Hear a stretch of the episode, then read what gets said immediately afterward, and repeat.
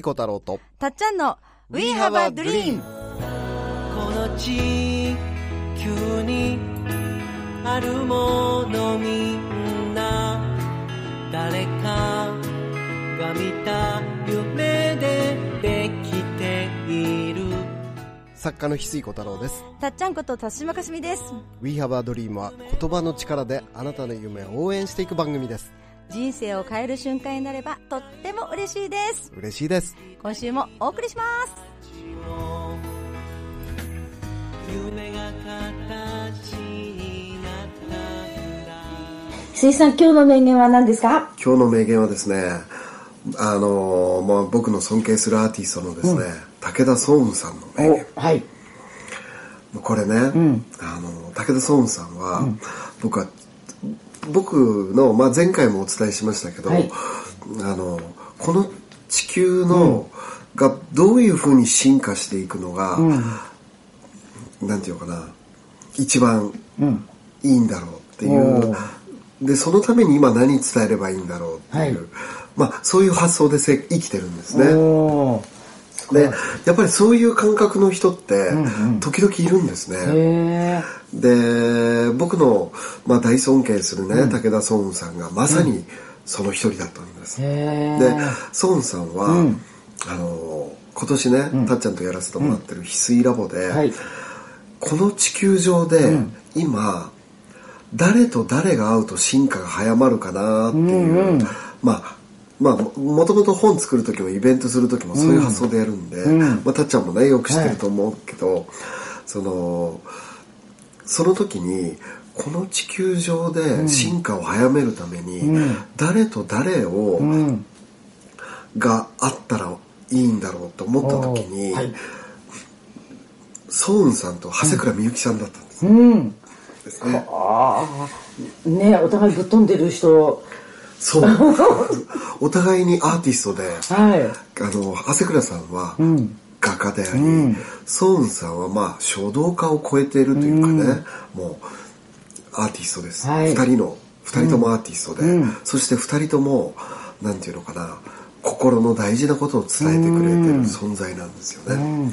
でこの二人が会うときっとインスパイアされて、おだからお客さんに聞かせたいのはもちろんなんだけど、僕の一番のときめきポイントは、二人が会って仲良くなってほしいなっていう、ねえ本当にお互いそうしたら、お互いにインスパイアが生まれて、二人の進化が、この地球を進化させていく上での重要な僕にから見ると、二人ってすごい大きい存在なので、その大きい存在が二人ね、会うことで、そこにワクッとしたわけですね。そう、だから イベントの時とかもね、この二人とこの二人合わせたら、地球がさらに進化するっていう発想でイベント組んだりしますから、はあの一番ワクワクすると。そうそうね僕が一番思います、へえ。まあ、こういう発想なんですが、あのその中でね、孫さんが、まあ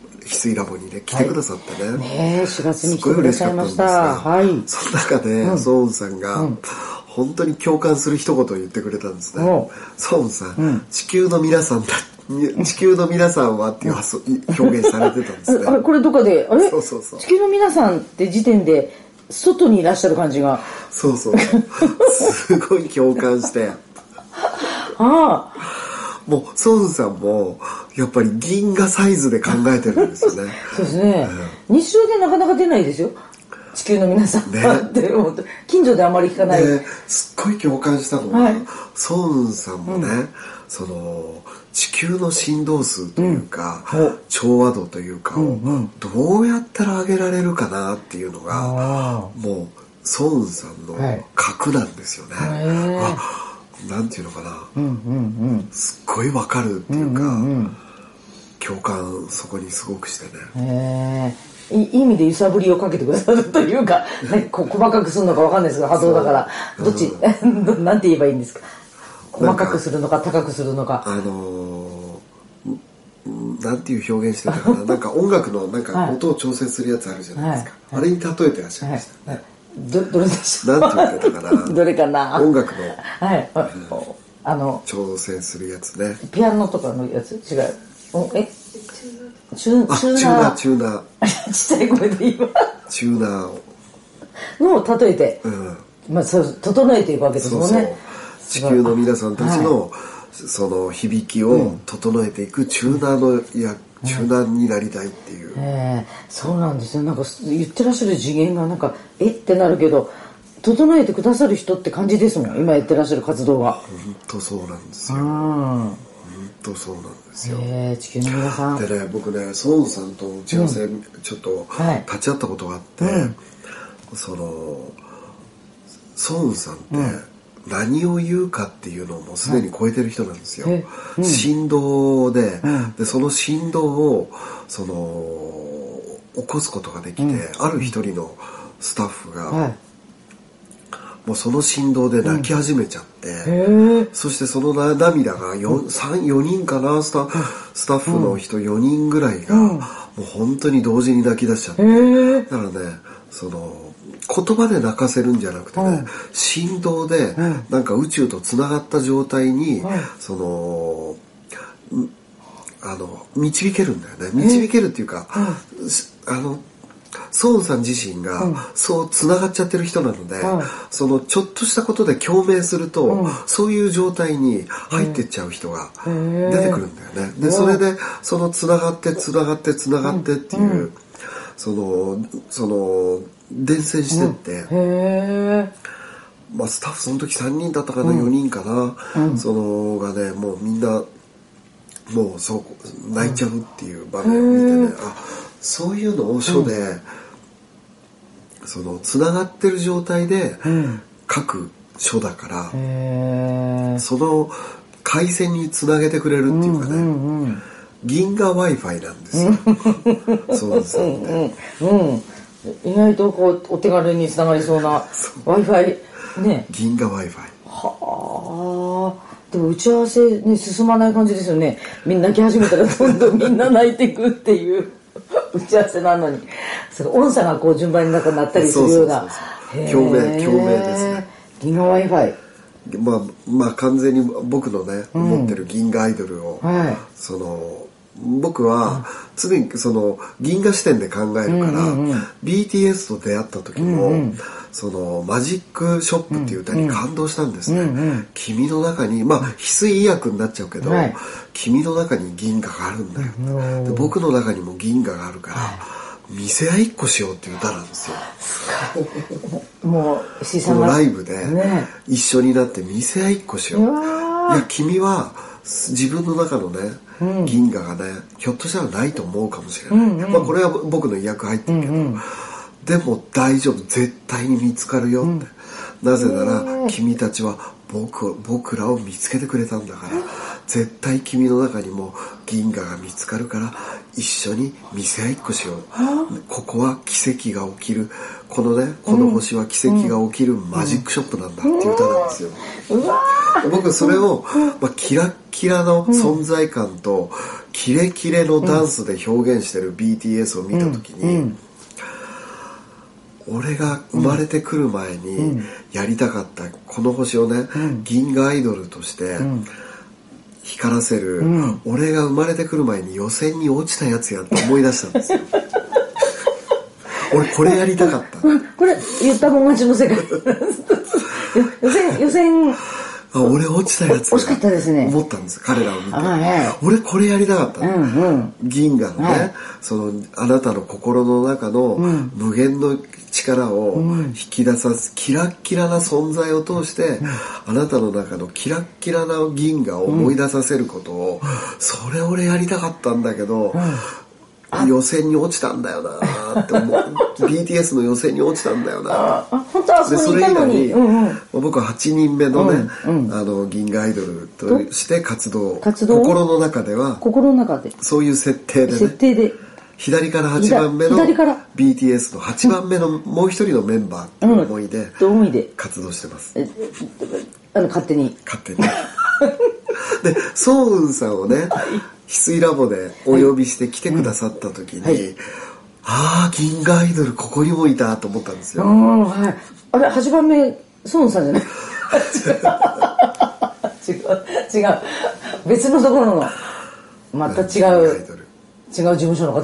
そう。あとね銀アイドルだと銀アイドル思っててあのーあのこんまりさんなんかも銀アイドル。へえかわいいかわい。い なんか顔で言ってこんまりさんますけどはもうね後のようにニュージャポニズムって言われるそのお片付けを道にしたんですね、ただ捨てるその片付けをね、そこにときめきと感謝をもたらして、片付けを通して自分の心のときめきと感謝に向き合っていく片付けを道にしたっていうことで、そのそれをねときめきを Spark Joy ってアメリカで訳されて、はい。全米で1位になり、ネットフリックスでもねあの今世界100何カ国でね、このこんまりさんのお片付けメソッド広まってるんですね。100カ国以上で。でこれはまさに、はい。か葛飾北斎先輩が成し遂げた、うん。西洋画壇を100年進化させたと言われる19世紀のね、日本大ブームのジャポニズムの一つであり、ニュージャポニズムと後に言われる、そのものだと思うし、武田壮雲さんの丁寧度、何でも丁寧にやったら満たされていくっていうね、もっと象徴的なのが前も話したけど、そのドライヤーでね、はい。みんなドライヤーで、もう髪が乾けばいいと思ってる、早く乾けとしか思ってない、はい。でもてソウンさんは風をね、ちゃんと丁寧に味わってね、うん。あのドライヤーボタンを押す時も、聖なる風を入れよって言って優しく押すんだよね。いい。かっこいい。そその姿を見たいね。見たい。見たい。見たい。俺あのソウンさんと、今度ねコラボさせてもらう機会があったら、絶対ドライヤー用意する、一度やってほしい。見てみんな見ようってそれ結構延長行動長いのもてそう。そのイメージわかんないけど。舞台上で見れるんですよね。ソウンさんがどんな風にドライヤーだってドライヤーで 世界で一番ドライヤーの風で幸せになった男になりたいってね。ソウンさんおっしゃっていて。でそのね鬱だった青年がね、そのソウンさんのこの丁寧度をやってドライヤーの風を毎日ねドライヤーの風で幸せを感じてたらある日ねうんわけもわからない涙が頬を伝っててね、風に感謝できてそして鬱が良くなったっていう話もね。ああすごい。時にはあの冷風だったり時には暖かいだったりいろいろ変えたり聖なる風を本当に毎回聞いてもなんかおおって思いますね。そう。それ丁寧度も完全にニュージャポニズムだと思うんです、で僕の僕と大島圭介さんでやらせてもらった、その予宿をね、はい。アップグレードさせた「マイワイの法則」まあ、これもねそのニュージャポニズムだと思うんですね、はい。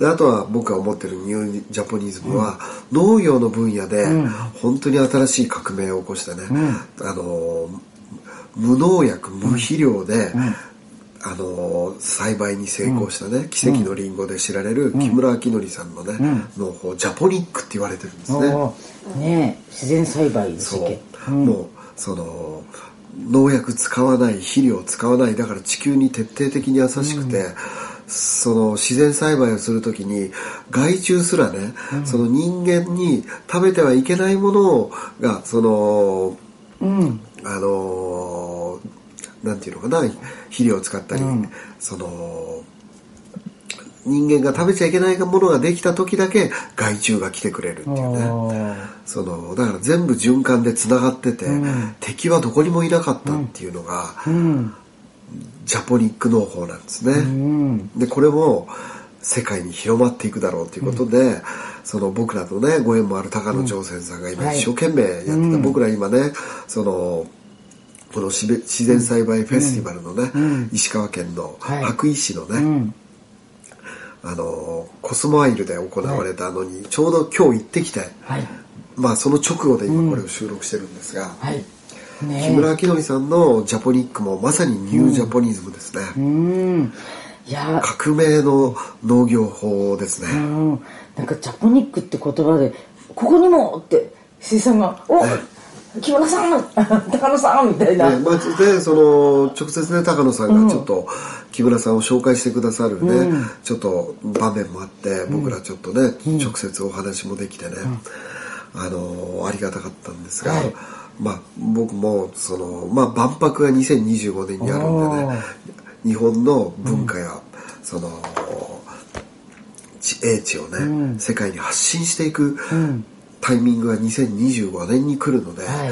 それまでにそのこの星のね精神性や文化を100年進化させる、テクノロジーや精神性やね、文化を100年進化させるものをねなんかどんどん紹介していきたいしあコンテンツを作っていきたいし、はい。うんでそのためにねその僕ら一人一人が変身していく必要があるんだけど、そのための最高のねプレゼントもこの星の皆さんこの地球のみんなにねプレゼントを翡翠から用意しましたので、うんそれが9月ね、はい。17日に発売になる、はい。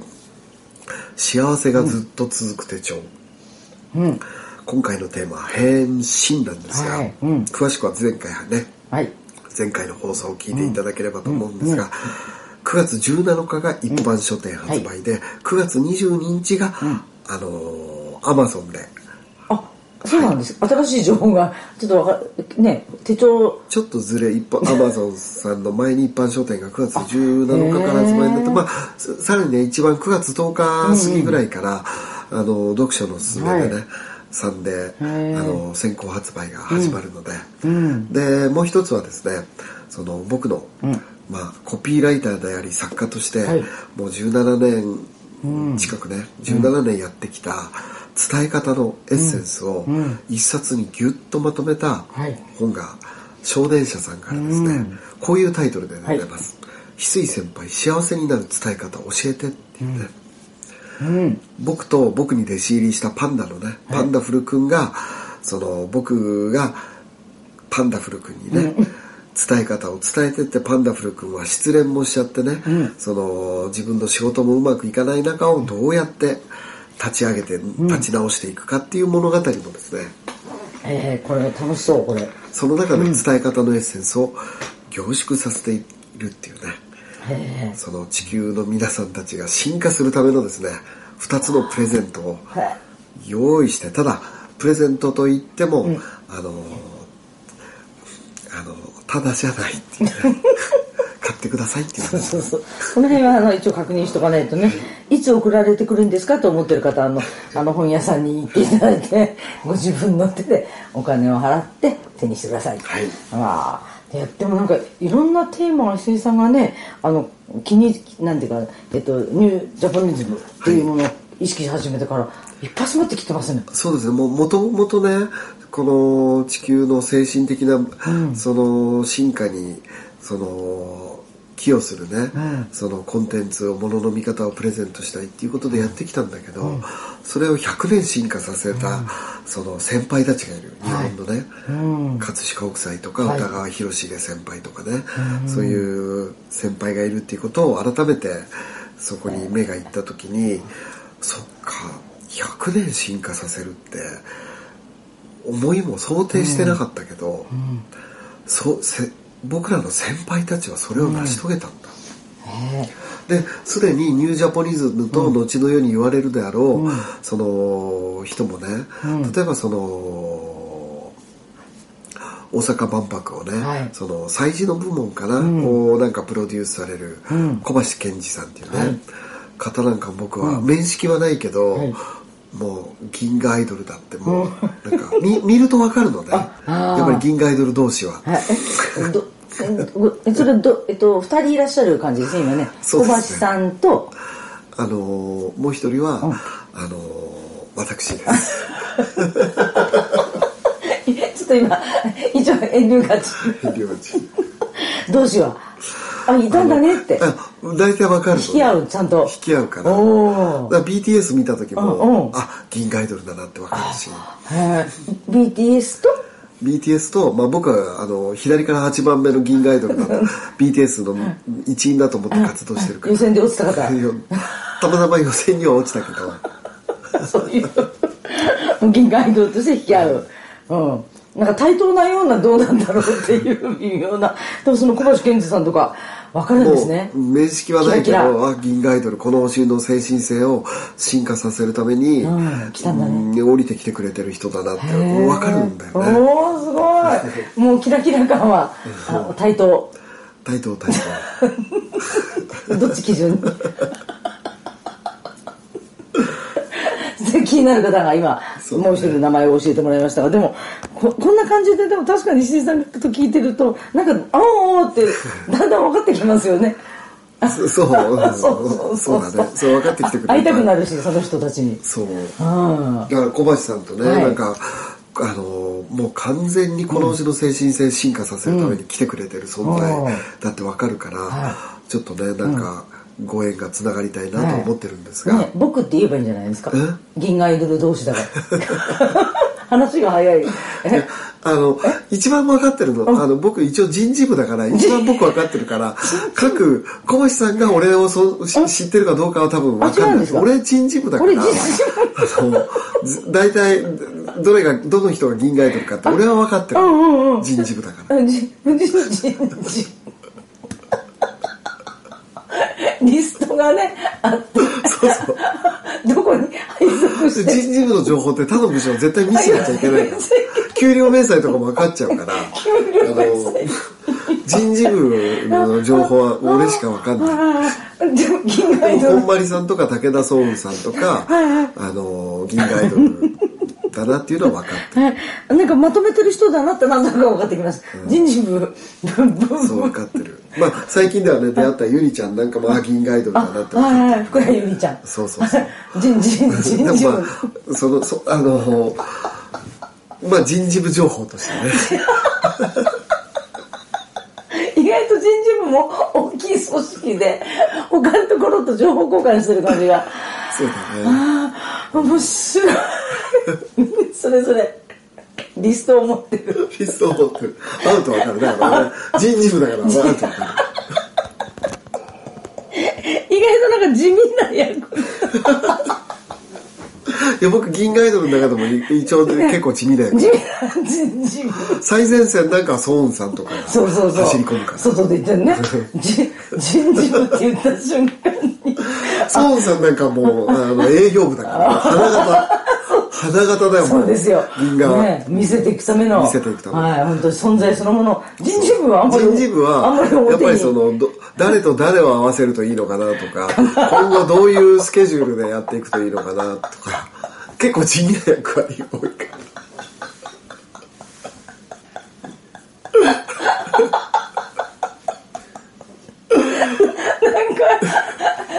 すごくねメニュー壮が大な部署なんだけどやることは地味だから銀河アイドル人事部って苦しい。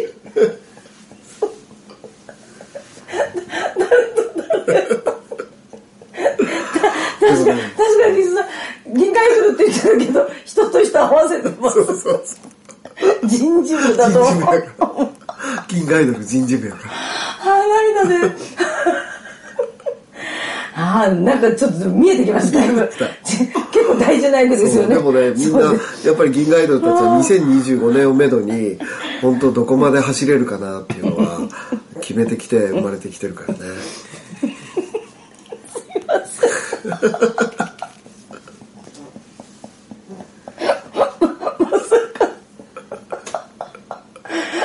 結構真剣に頑張らなきゃいけない2025まで人事部人事部大で事でも何気に人事部って大事だから大事大事大事だと思う結局人だから。そうそうそう。だ発掘しにに行ったりも、うん、発掘したりどこのどこに配置するかとか。そうですよ。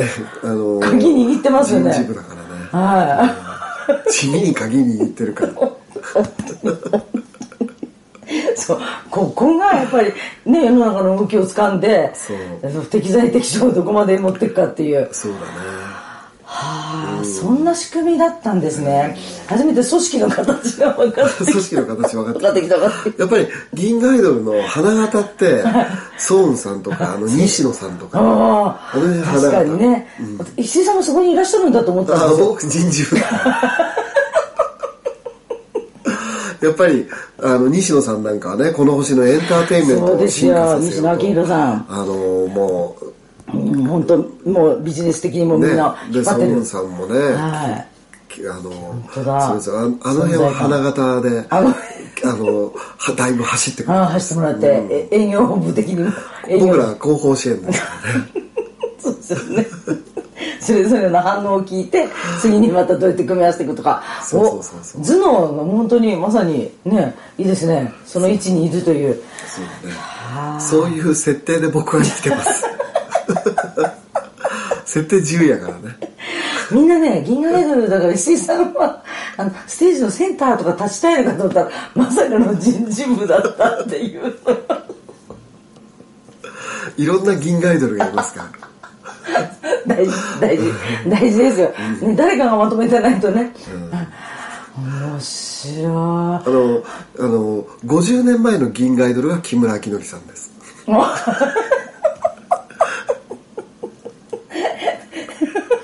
50年前。のかっこよかったんですよ木村明則さん若い頃。本当写真あるんですか？あります。人事部に残ってるあ人事部今本当に歯のないあの木村明則さんを見てあほでも愛くるしい顔がねわかりますよね、でも完全にあの銀河アイドルのやってることは最前線です、そういえば高野さんもキラキラ若い時のことがね。あの乗船さんはもう本当にね、まああの高野さんとか木村さんとかは、ひあの一つ世代前の銀河アイドル先輩たちなんですよね。まあ北斎先輩たちとか宮沢賢治さんたちもいるんですけどね。はい。だいぶ先輩たちですね。高野さんこれこういう話 OK ですかね？大丈夫ですかね？まあ高野さんには聞かせられないでしょうね。まあかっこいいってことを言いたいだけなんですよね。高野さんは、本当に。とにかっこいいですね。本当に。でネットで検索するとね、昔の写真出てきますけど本当にかっこいいですね。もう目あっただけでね。涼しい目っていうか、なんかキレッキレの目の。普通普通の俳優たちとかじゃ叶えわないぐらいかっこいいです。すごいいやあなんか幅広いなんか銀河アイドルの歴史とそう。小橋さんなんかがね今ねすごくね宇宙的にた。来てるんですよ。応援されてるんですよ。へー。今、その人事部との 支援は小橋さんのフォローだいぶ銀河アイドルはい。の人事部、あのこれからの。支援入ってますね。へえすごい水産が支援してるんだからどっちが万博が支援してるんじゃないでも万博とかで小橋さんのような人がね、抜擢されるって変わっていくぞっていう機運を感じましたね、ね。やっぱそれを石井さんが人事部的にこう仕掛けたそうだね。まあだいぶあのー銀河人事部の支援も動いてるから、まあ、人事部俺だけじゃないから。あそうそう本当？いろいろ。何人もいるんですね。俺もその俺人事部の銀河アイドルの人事部のあのあの課長補佐やからね。課長ではない。課長代理役。代理。いやああるなその位置 その位置課長代理だよ。決定権はないみたいな、主任主任。より。あのちょっと前まで主任だったんだけど課長補佐まで行った。補佐まで。課長までには行っていない。課長まで行ってね意外と決定権がないかもしれないっていう。上司宮沢賢治さん。やあそうですか、すごいね。で花形の部署って空海が上司なのね、イケイケ。あなるほど目立った感じでね。空海さんはね。い。もう空海って名前だけでもなんかすごそう空海の部署はもう本当最前線。へえで石井さんの上司宮沢賢治さんってのなんとなくあったかいよ。うちの部署本当あったかい。華やかさって意味では意外とね雨にも負けず。人事部あったかい。人事部超居心地いいよすごいでもなんかちゃんとした組織ですよねこれちょっとずつ全貌が意外と縦社会。それなんか上司部下があるとは思わなかったですね。面白い。ちょっと面白くなってきましたね。これなんか。まあそんなねそんなことそんなことよりねあの実務の話に戻るとね。あの幸せがずっと続く手帳が9月ね、はい、あのもう泣きすぎた。10 9月17日。9月17日にね、はい。あの一般書店で発売になって、はい。22日あたりからアマゾンではい。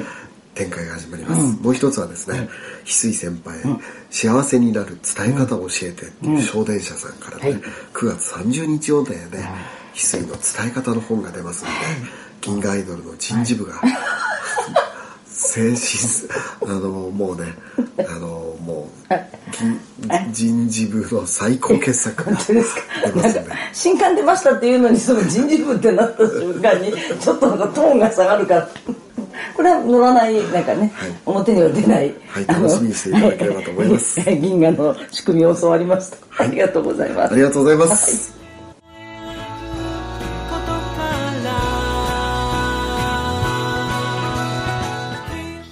We have a dream この番組はあなたの一歩を応援します。あなたは一人じゃない。あなたがあなたらしく笑顔で進めることを願っています。みんなの夢が叶って地球が夢に満ちた惑星ドリームプラネットになるために翡翠小太郎とたっちゃんこと辰島かすみでした。また来週。またね。バイバイ。どんな明日を描こう。涙。こぼれ。そうな時でも信じること忘れないでいいよ愛も